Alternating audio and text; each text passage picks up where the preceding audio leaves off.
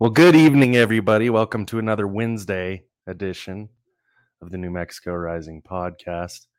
Remember to like, share, subscribe, all those things. We appreciate it. Tonight's going to be a little different. Dad, hop in here for a minute. Let's let's let's kind Good evening, Winsman. How are we doing, sir?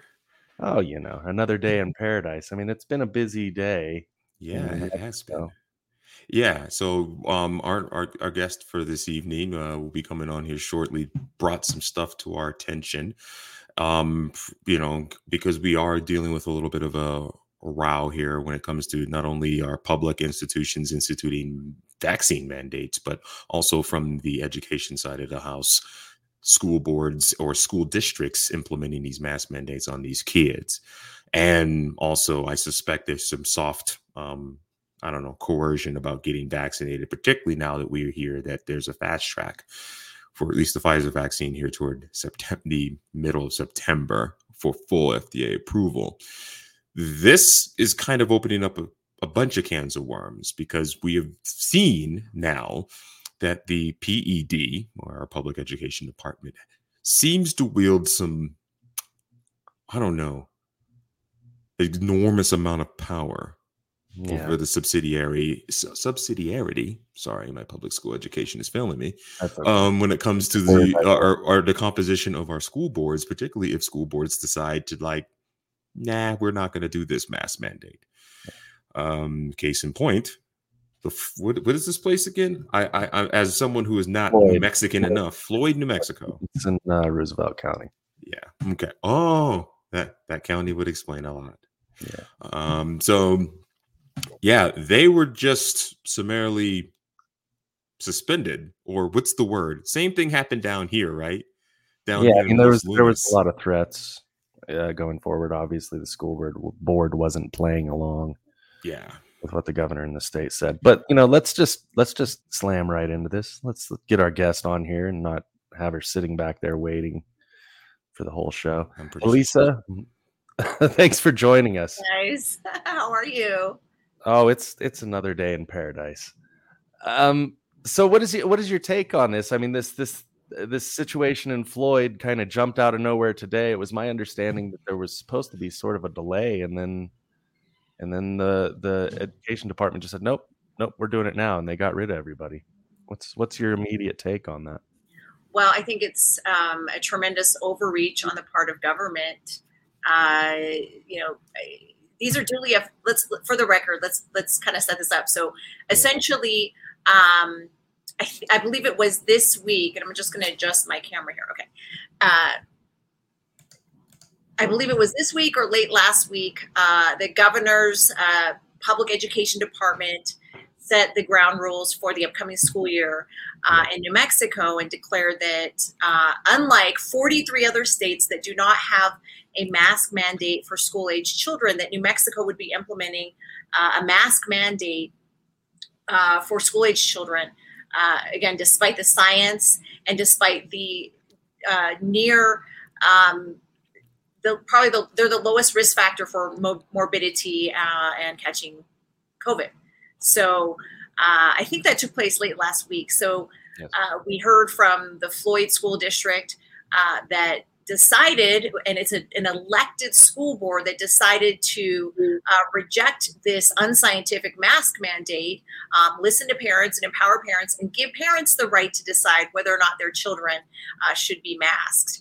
Uh, and the governor came down very heavy, hand, very heavy, heavy-handedly uh, to that school board and inst- and threaten them, which made national headlines uh, earlier this week with removal and other disciplinary action for not uh, enforcing this mask mandate. And just today, we heard that the New Mexico Public Education Secretary, who, by the way, it's a revolving door uh, in this administration. I think this is the uh, he's an outgoing secretary. He leaves August 20th. Uh, and, and mired in, in, in several uh, alarming issues uh, in of themselves. He wasn't even working here in New Mexico for during many of the lo- much of the lockdown. He was working in Pennsylvania, uh, and is still leaving our school district. Uh, in the, the school districts across the state of New Mexico are the lowest performing uh, in the country. So he is leaving in disgrace, uh, but made the decision today to suspend all five of the duly elected uh, school board members of the Floyd School District. And I think it's outrageous. I think people are upset, uh, and it's a massive overreach on the part of our state government. Well, I thought it was interesting that the board had actually placed, um, where's his name here? Terry was his name. They placed him on leave. And there was some debate about whether or not it was because he was in disagreement or not. But now he's in control of the entire board. I mean, I'm looking at this right now. And, you know, so they suspended the board according to the, the release on a technicality. Yeah. Well, yeah. yeah, I'm not I'm not getting I'm not sure like what authority they have to even do that. Um, again, these are duly elected officials. So, how exactly, uh, by virtue of what statute or what uh, authority, are they able to remove elected officials? Well, that's the situation we're in right now, either way. And it'll be interesting to see how they push back on that. I mean, when we talk about these masks and everything with kids, I know I was speaking uh, to a friend of mine who's involved in some of the schools up here and I know they had decided to go ahead and, and follow along with mandates here in the Farmington area and and elsewhere. There's they seem to be just you know right along with it. And her encouragement was to have the kids go outside. But I mean, this whole thing is just stupid. Well, again, I don't think there's a lot of scientific basis for the governor's decisions on a lot of these mandates. We knew last year uh, that, uh, for example, lockdowns uh, were not working. They're doing more damage than they're doing more harm than good. Uh, with the school closures, end up doing more harm than good. There's a handful of children that actually died with or from COVID in New Mexico, whereas the suicide rates because of the lockdowns, and we have a, a, statistically higher suicide rate on average as it is, but that was compounded um, by children not being allowed to to attend school in person, and so these are some of the things that that we're not being able to talk about. We're not even allowed to talk about that aren't being brought to the table, uh, and and and yet we're still enforcing bad public policy that is impacting the lives and livelihood of New Mexicans across across the state. Uh, and I think that uh, people are starting to see the the flaws in these decisions, uh, and they're starting to rise up. In fact, I, I uh, there's another group that um, I, am supporting. It's called uh, New Mexico Stand Up New Mexico. Mm-hmm. Uh, they attended the Albuquerque school board meeting today and um, earlier this evening, and they were effective. They effectively uh, got the school board meeting shut down because so many people were upset about the enforcement of these these policies, like the mask mandate. Well, I so, think yeah, yeah. I guess the question is, yeah. I mean, you've kind of answered the question I was about to ask. Like, what are people going to do about this, particularly in Floyd? I mean, what are these people? What is what recourse do they have when, from an extra constitutional standpoint, they were they basically had their elected officials removed and had basically uh, stooges installed. I mean, you know, what recourse is there? Have you heard of any litigation? Have you heard of them going to court?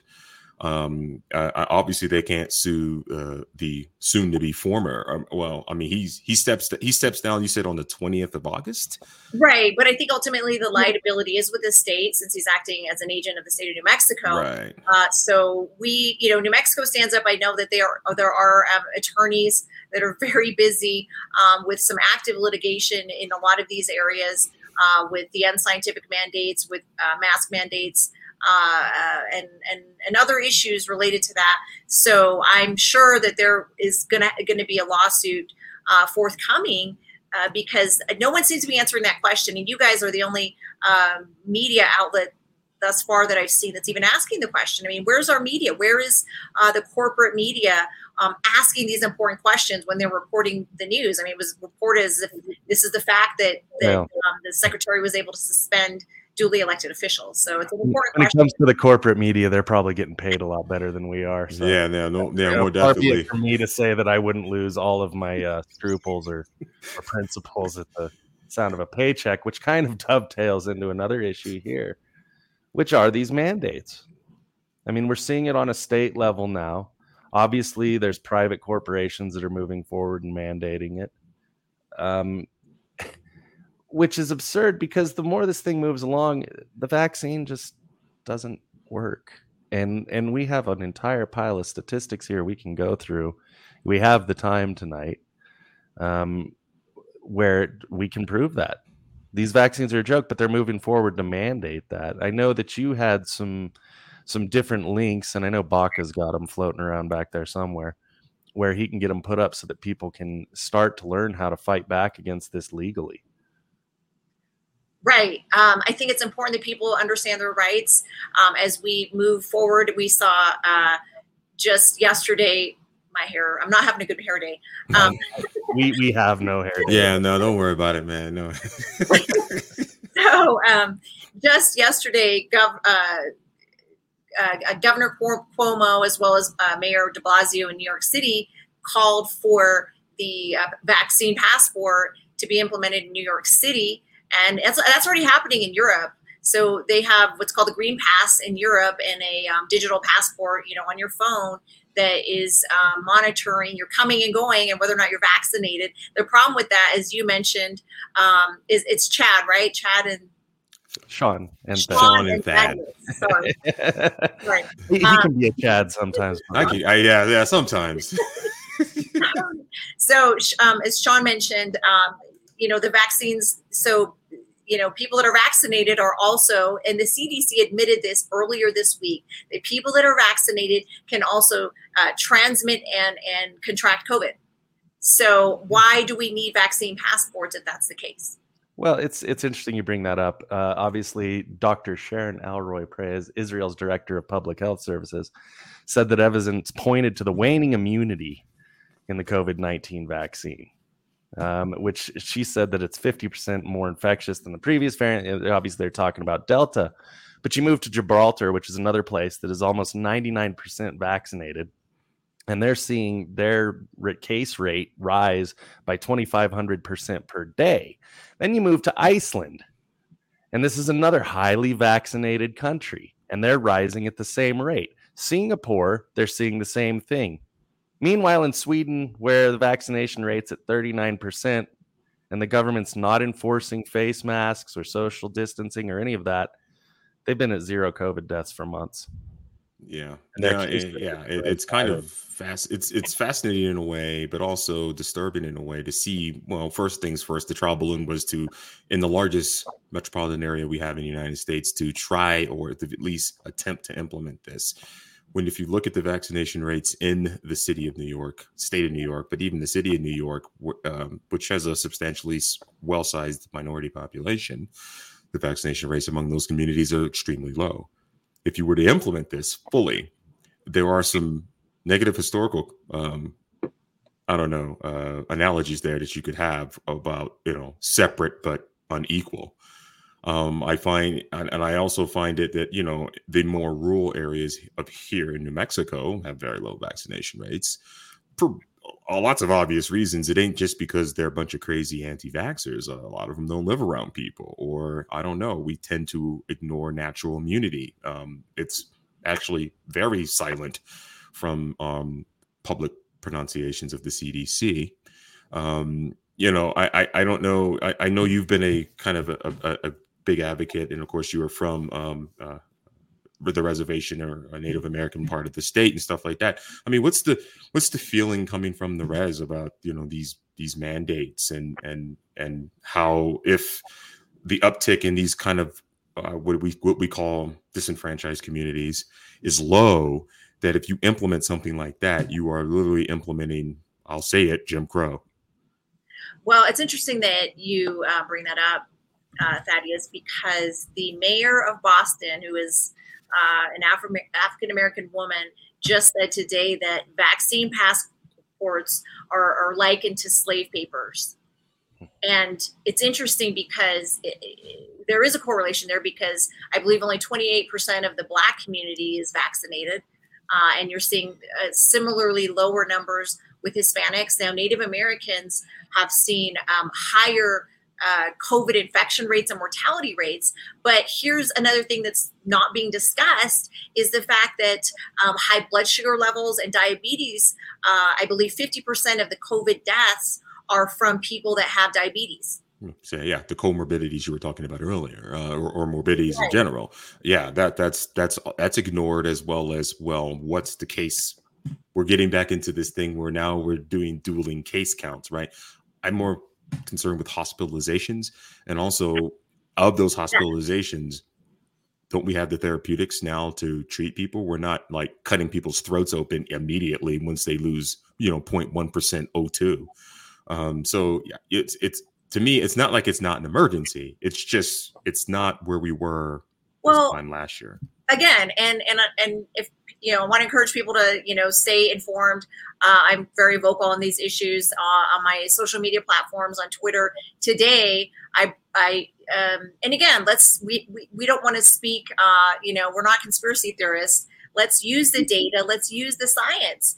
The CDC's most recent data of the uh, COVID related deaths uh, indicate that this this is not, um, you know, as the media, many on the left and the government are acting that that contracting COVID is a death sentence, and it's not unless you're in a high risk group or um, you know over the age of 65 and even then over the age of 85 is where you see a more exponential uh, risk uh, and morbidity rate. And so those are the vulnerable populations that we should be protecting and they should uh, look at getting the vaccine and they should look at other preventative measures. And let's talk about those preventative measures. We're not even talking about the fact that there's also a very low rate of uh, vitamin d levels in people that are contracting covid uh, and why is the government and why is our governor not not um, offering other solutions where people can protect themselves? The only solution that they're offering are are lockdowns and mandates and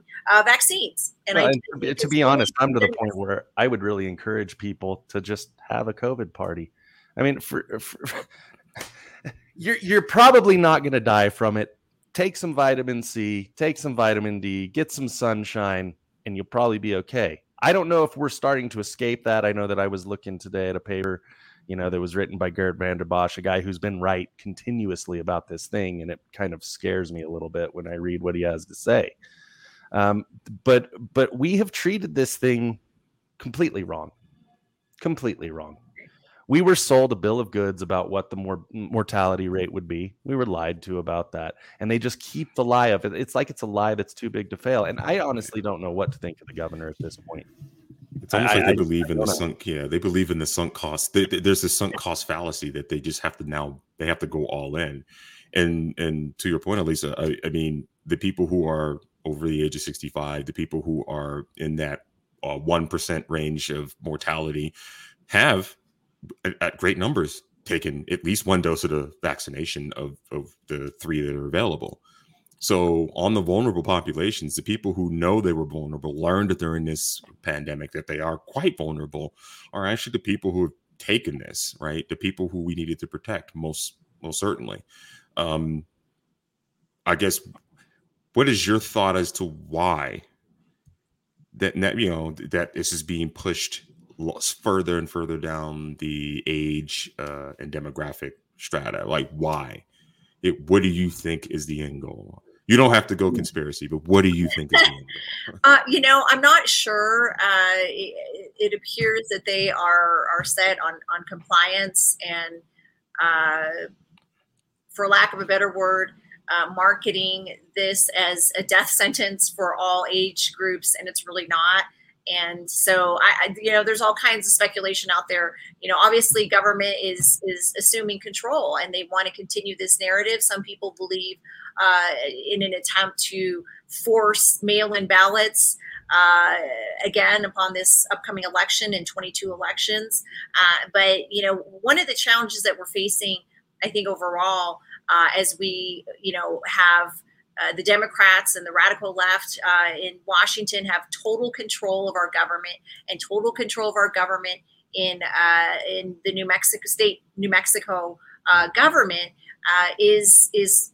they're assuming more power and control unto themselves, and they're using this COVID as a premise to do that. And so um, that's where it's important that people, you know, they start working together, they band together, they start speaking up now because it's very difficult once government assumes this type of power and control over our lives to wrangle it out of their hands. And I've been very outspoken, you know, growing up in Gallup near the reservation witnessing the devastating impact of these big government policies that dominate the reservation's economy.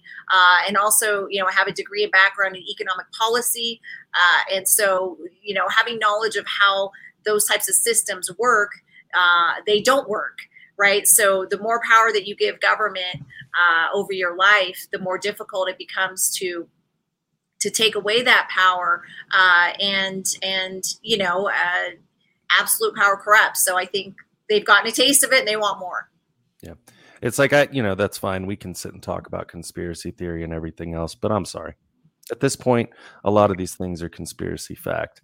And what we're seeing right now is a consolidation of power on the part of the Democratic Party, whether we want to think that they're working for more nefarious masters than what appears, well, you don't have to go that far into the rabbit hole to figure something's wrong you know but i do want to take it back when we talk about these vaccines and what they are doing right now this is the first time in the history of the world that we've ever conducted a mass vaccination campaign against a novel coronavirus now that has serious implications when you start to look at, at what that means it's a highly mutable virus and when you use an mrna vaccine that barely barely produces antibodies that attack the spike protein on the outside of the coronavirus, but really do nothing to give real immunity.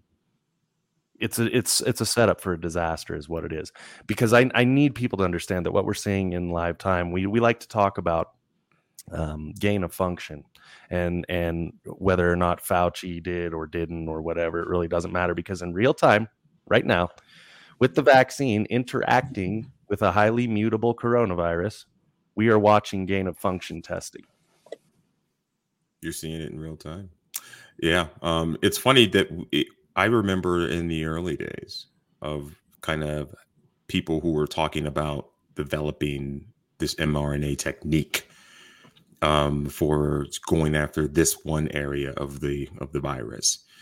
And I remember there was one, or two people who said, you know, who were asking the downside of this, and they're just like, well, the spike protein as a as a target, it's we we're going after something that's highly mutable, right? Like it'll mutate, but you know, we think we could, but because of this new technique, because that's all mRNA really is. It's just a new technique at inoculation. Um, that's never we could we, we could we could we could change it. We could reprogram it. We we we think we're masters of the universe. Now. And so yeah, it mutated as it is apt to do. Um, and no one paid attention to the other conserves of the virus, i.e., the more immutable parts of the virus, um, because this was easier to do. And one does not have to be a conspiracy theorist to be like that's very it's very cynical of me to think that maybe they were just too lazy and that we had scared the world so much we had locked down the world so much and there was so much pressure just to get this done so we could get back to normal but here's what's happening we're not going back to normal so i think we from a scientific standpoint we took the easy way out mm. when there were monoclonal antibody uh, uh, uh, things in the pipeline that we've seemed to just kind of stop focusing on that we never really got beyond um, i'm going to botch the name Remdesivir, Remdesivir. Uh, I always screw it up. We we we tend to just stick with that and some other therapeutics that are less than effective, but like we kind of just we're not reconstituting other drugs. I've, I'm I'm on the hydroxychloroquine and ivermectin train um, for treatment. Um, it, it, seems, I mean, right? I mean, yeah. Wh- why not encourage those right. from a state level? right? If we have this new Delta variant, we, it, you know, we had we, have had you know people on that have had people who work in the ER and stuff like that. Who re- this is just a clotting. This virus causes clotting, so we have things to deal with that. Um, you know, why aren't we doing more of this? And why are we preventing doctors from off-label use of maybe other methods? It, it's really, really, it really, really kind of frightens me right? And it makes myself as an African American even less um, I'm, I'm already I have two strikes against me. I'm African American and I'm a man, so I don't like going to the doctor. so so it's kind of one of those things where just so I always kind of turn my head sideways and stuff like I don't know, do I really need to go and stuff. I'm like fine that. with going to the doctor. I've just gone a lot less ever since uh, you know I lost my health insurance and I was still waiting for the Obamacare to kick in. Oh but, yeah, yeah. No, that's kind of that's one of those things, right? Obamacare was supposed to yeah. take care of us all, right? um, it's kind of what we've noticed here in, in the state, right? There's just a lot of people that are really, really dependent on the government. A lot of people who work for the government or tangential to the government, and so now the mm-hmm. government's mandating that you got to take this shot, and now there's some apprehension. Yes, well, and I think that's the next step. So we saw today where uh, now the military, the U.S. military. Uh, I believe they are enforcing now a vaccine mandate for our military personnel.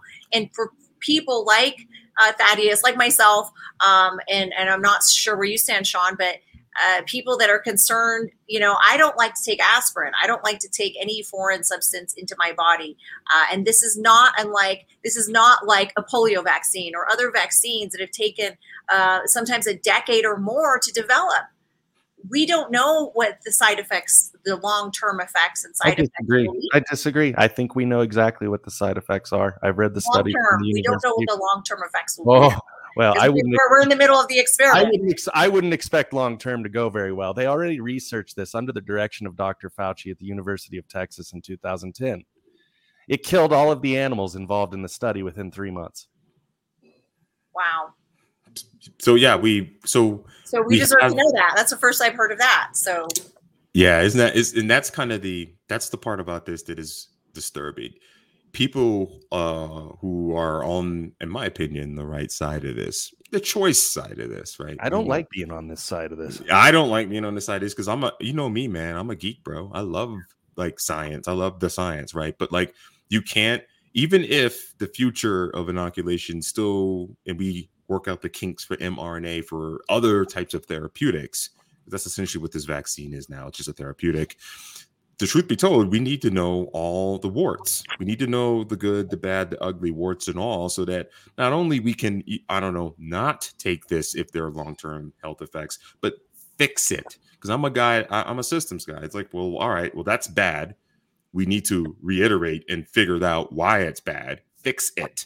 Right and also i mean i think the tradition in in medicine and the tradition uh, uh, that is acknowledged by the nuremberg code is this concept of informed consent so my understanding um, is that you're not getting a full informed consent because we don't know the long-term implications, but also the liability that is being waived uh, in order to sue. Oh yeah, for, they're indemnified. Yeah, for yeah for any of the uh, side effects that may result, and we know that th- that is happening and has happened to a number, you know, hundreds of people across the country, if not more, obviously.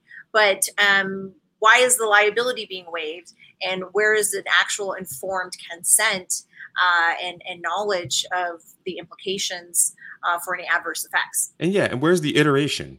coming from these guys, right? I mean, why? I mean, are they waiting until the VAERS database is is filled to the gills before they go? All right, let's study this and re- reiterate, or let's figure out well let's make it very very open what some of these side effects at least short term are so we can actually treat them um, before things get bad. I mean how many people are just being silent because they don't want to be thought of as an anti-vaxxer even if they've taken the vaccine and they're dealing with some weird adverse effect? And we don't know that. We don't have that data. Um, and we live in a world that is governed by data. Um, the algorithm that will kick us off of uh, YouTube and probably uh, Facebook requires data to for the algorithm to run. And but in order for that to happen, it needs the data. We don't have the data now that we have the largest human trial, the largest phase three trial in human history going on. Um, I, to me, as the as the engineer, it's just like let's figure out what's wrong and let's fix what's wrong. And or if it's unredeemable, right? It's like something that is like, all right, we should probably pull it. Let's pull it well, the reason why we can't have those discussions, I think, by and large, is due to the fact that this issue has been politicized to the gills, um, and and now people are like, you know, they don't want to not wear a mask because they f- feel that they'll be identified as a Republican, and mm. goodness forbid you, are identified as a Republican. I I struggled with that a lot. At least I got to. well, that's why I, I'm here today because, uh, well, one of the other reasons is that uh, you know we launched this new group, uh, the Republican National Hispanic Assembly, mm-hmm. Uh, and so uh, that's something that I guess we're we're going to talk about eventually. But um, but back to your point, I think it's just been so politicized that people are afraid to to voice their opinions and and they're just in this these two camps uh, and and and we're not looking at the science we're not looking at the facts we're not even able to have a discussion about it. And I, and I'm of the opinion if you want to get a vaccine um, get the vaccine. If you don't want to get the vaccine um, I respect that as well. And if the vaccine works the way it's supposed to then you shouldn't have to worry about the status of another person. Uh, and there I don't see that there is any evidence to date that would indicate that the non-vaccinated are the ones responsible for the Delta variant. Uh, I think ultimately uh, the Chinese Communist Party is responsible for all of this, and this is who we should uh, be blaming more so than our fellow Americans. Well, you got to get to Fauci first for that to make sense too. Yeah. But True. no, we we uh, we are over on time anyways. So let's let's just talk about what you do.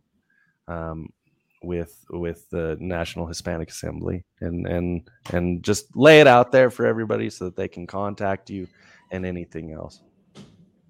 Well, great. So I am the uh, there goes my bad. Here we go uh, the vice chair of the Republican National Hispanic Assembly of New Mexico.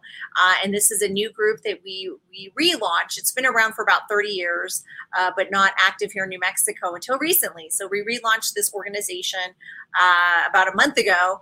Uh, and we've had some tremendous uh, response from folks across New Mexico. And and for the record, you know, this isn't a matter of identity politics when New Mexico is a Hispanic majority state, it's a minority majority state, uh, and and you know, like I'm sure both of you, uh, Sean and Thaddeus, sometimes I hear this all the time. People don't feel welcome in the Republican Party. Uh, they don't feel welcome, uh, you know, and and like they can identify uh, with the Republican Party at times, and we know that sometimes that label of being the party of old white rich man uh, uh, is is something that the party here uh, you know, uh, needs new flag bearers and needs, needs new representation. So we're excited to uh, launch this group and, and outreach the Hispanic community and belong, beyond. You don't have to be Hispanic to join. Uh, the website is rnhanm.org. And um, just recently, the national organization partnered with CPAC for uh, as the official Hispanic outreach organization uh, of CPAC. Uh, and so, so we're really excited about that. Uh, lastly, I would say uh, in regard to uh, this organization that um, you're seeing a lot of movement amongst Hispanics and and actually African Americans toward President Trump in this last election in McAllen, Texas. We saw a Republican Hispanic flip that district, which was like 85% Democrat so these policies are starting to hit home. Uh, they're starting to hit people's pocketbooks with the rising gas prices, which you know correlate to uh, what took place on January 20th when Biden was inaugurated. So I think uh, folks are starting to wake up, and we're excited to uh, you know to you know launch this organization and start reaching uh, new faces uh, and and really uh, being an open tent uh, for uh, you know conservative values, traditional values here in New Mexico. Yeah, you guys are doing a great job. We've had Audrey, Audrey Trujillo on as well, and I, I, I, don't know what capacity she is, but I know she's talked about the, your guys' work. I mean, it's very, very important, particularly here in the Southwest, that the Republican Party, um, for lack of a better word, brown a little bit and show a little bit of uh, diversity out here because, yeah, there are a lot of um, natives or a lot of Hispanics, a lot of uh, old old old school Spaniard types that are conservative culturally um, and sometimes even economically. And then I, I, saw your interview on Fox News a couple years ago where you basically kind of laid out the fact that like, hey, um, you know, socialism doesn't work, right? These policies don't work. If you don't believe us, come out to the Southwest and go on to a reservation. Um, I tell my friends this all the time when they when they when they want to talk that jazz. So again, thank you for coming on. Thank you for your passion. thank you for bringing this stuff to our attention and continued success with the uh, outreach, particularly for the Hispanics here, and maybe the GOP here in New Mexico can uh, can learn a little something something. Well, thank you guys for having me on. Um, it was it's been a wonderful time, and it goes by so fast. So thank you again, and I'm, I'm happy to come on again uh, as your schedule permits. But keep up. I know we, we've we've actually gotten booked a lot, and we'll get Bach on here to tell us what we're doing next. That's basically what we do all the time. yeah. what, are doing, what, are we doing? But we really do appreciate you coming on. And thank I you very much. Short notice. And and people have got to start paying attention to these these facts that are out there and and you're doing a great job in helping to get that out there so thank you. Thank you guys. Take care. Keep up the great work. We'll try. Aka, what are we doing?